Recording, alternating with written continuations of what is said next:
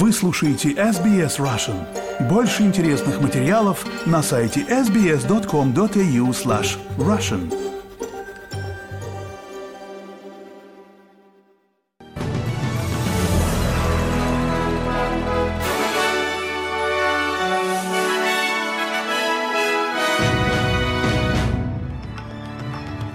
Добрый день, вы слушаете новости СБС на русском языке. В студии Виктория Станкеева. Сегодня четверг, 17 ноября, и коротко о главных новостях к этому часу.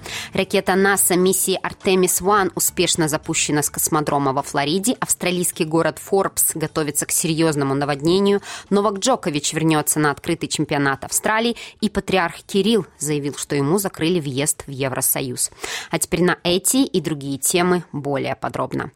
Премьер-министр Австралии Энтони Альбанезе должен вылететь из Бали, где он принимал участие в саммите G20 в Бангкок, в Таиланд на саммит АТЭС.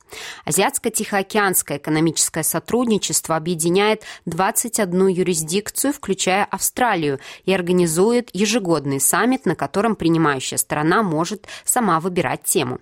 Таиланд, чья очередь принимать у себя саммит, решил сосредоточиться на биоциклической зеленой экономике.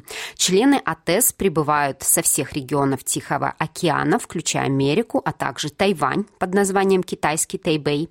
Энтони Альбанезе не подтвердил, встретится ли он с посланником президента Тайваня. В беседе с журналистами на Бали перед отъездом Энтони Альбанезе сказал: «АТЭС – важный форум. Я с нетерпением жду возможности продвигать австралийский бизнес, экономическую деятельность и инвестиции в регионе». Это последний этап его 8-дневного турне по Юго-Восточной Азии. И запуск миссии НАСА Artemis-1 и успешный старт его ракеты были отмечены как начало новой эры в освоении космоса. Новая ракета впервые была запущена в космос в среду вечером по австралийскому времени, чтобы отправить капсулу без астронавтов вокруг Луны и обратно. По словам руководителя миссии НАСА Artemis Марка Сарафина, этот полет является решающим испытанием для программы НАСА Artemis, целью которой является возвращение астронавтов на Луну через 5 десятилетий. Сегодня мы стали свидетелями самой мощной ракеты в мире, и это было настоящее зрелище. Мы узнаем гораздо больше об этом скоро. У нас есть 4 недели миссии. Мы только начинаем программу Artemis и собираем данные. Мы узнали несколько вещей уже, в основном о том, что эта система работает точно так же, как мы и предполагали.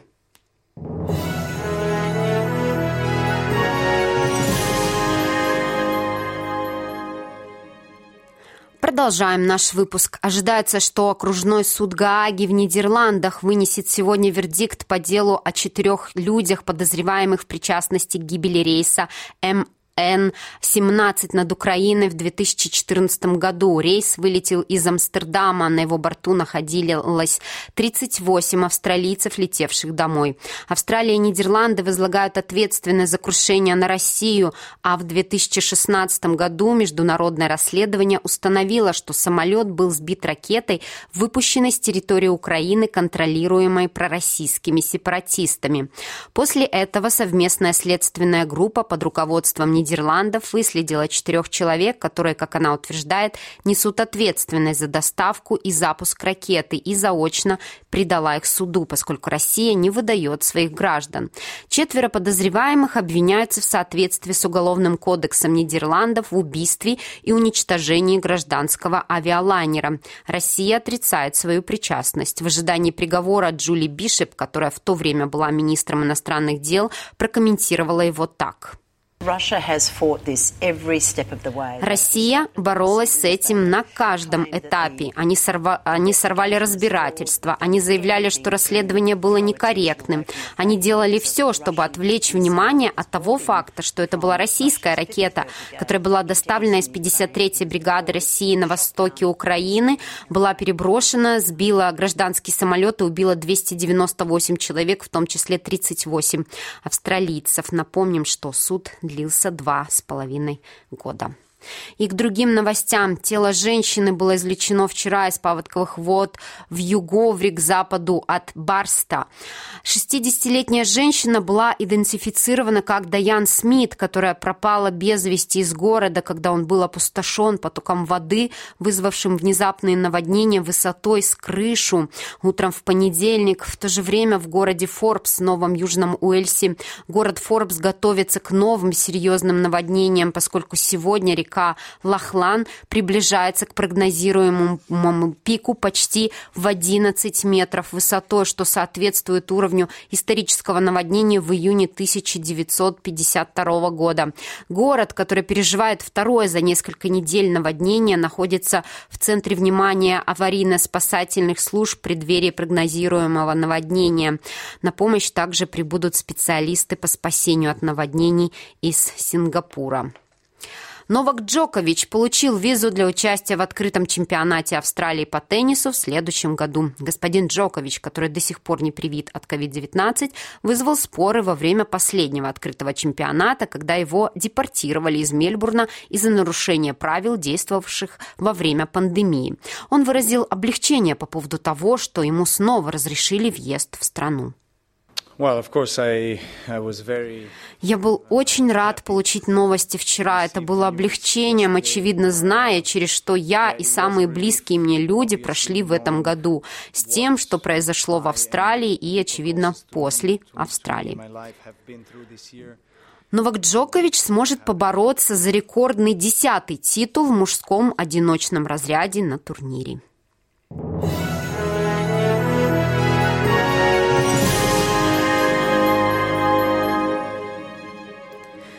Вы слушаете новости СБС на русском языке. В Совете безопасности ООН Соединенные Штаты возложили на Россию ответственность за гибель 2 граждан Польши в результате падения ракеты на польской территории 15 ноября, вне зависимости от того, какая страна выпустила эту ракету. США и НАТО высказали свое мнение о том, что ракета на самом деле была украинской и приземлилась в Польше случайно, после того, как была сбита в рамках оборонительных мер, предпринятых Украиной против крупного российского удара по стране. Они придерживаются мнения, что ответственность за эти события по-прежнему лежит на России, поскольку они произошли, когда Украина защищалась от российской агрессии. Постоянный представитель Соединенных Штатов при Организации Объединенных Наций Линда Тома Гринфилд, выступая перед Советом Безопасности, заявила: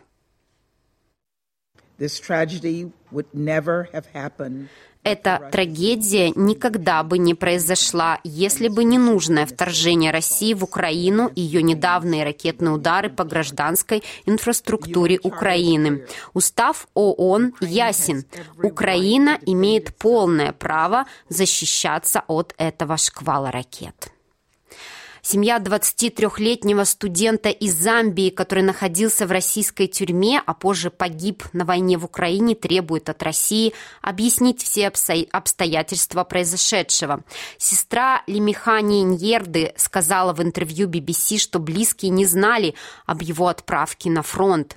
Муганзу Ньиренда говорит, что гибель молодого человека на войне в чужой стране оставила слишком много вопросов. И в первую очередь, почему ему не дали возможности сообщить семье, что его завербовали и отправляют на войну? И не было ли это сделано по принуждению? Это первый известный случай гибели иностранного гражданина, завербованного в России для участия в боевых действиях в Украине. По сведениям главы замбийского внешнеполитического ведомства, Ньеренда погиб, цитирую, на поле боя в Украине 22 сентября. Его тело уже находится в Ростове-на-Дону и вскоре будет отправлено в Замбию. Патриарх Московский и всея Руси Кирилл заявил о том, что ему закрыли въезд в Евросоюз. Об этом сообщает радио «Свобода». Принято беспрецедентное решение не пускать патриарха на территорию Евросоюза. Такого даже во время холодной войны не было, заявил председатель РПЦ. Кто именно закрыл ему въезд в ЕС, Кирилл не пояснил. Само это решение он связал с недавней пленарной ассамблеей Всемирного совета церквей. Президент Германии Франк Вальтер Штайнмер в своем выступлении на ней 31 августа подверг резкой критике Русскую православную церковь, обвинив ее в поддержке войны в Украине. При этом ни о каких санкциях со стороны ЕС по отношению к Кириллу после 31 августа официально не объявлялось. Напротив, известно, что по настоянию Венгрии его имя было исключено из проектов санкционных списков. Санкции, предусматривающие запрет на въезд, против предстоятеля РПЦ вели Великобритания и Канада. Еще 23 июня нынешнего года въезд Кирилла на территорию страны запретили власти одной из стран ЕС – Литвы. В комментарии литовского внешнеполитического ведомства предстоятель РПЦ был назван, цитирую, «одним из наиболее активных сторонников войны против Украины и близким соратником президента России Владимира Путина».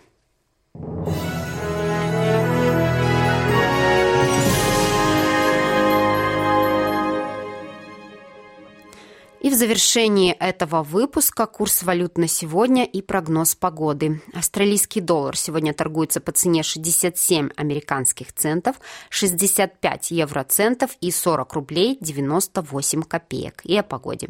В Перте ожидаются дожди, плюс 20, в Аделаиде будет солнечно, плюс 23, в Мельбурне дожди, плюс 17, в Хобарте также возможен дождь, плюс 17, в Канберре облачно, плюс 18, в Волонгонге солнечно, плюс 18. Солнечная погода ожидается и в Сиднее, плюс 21.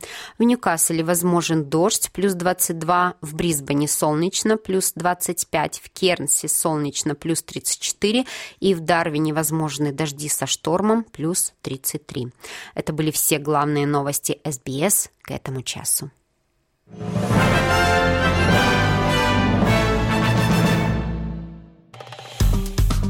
Поставьте лайк.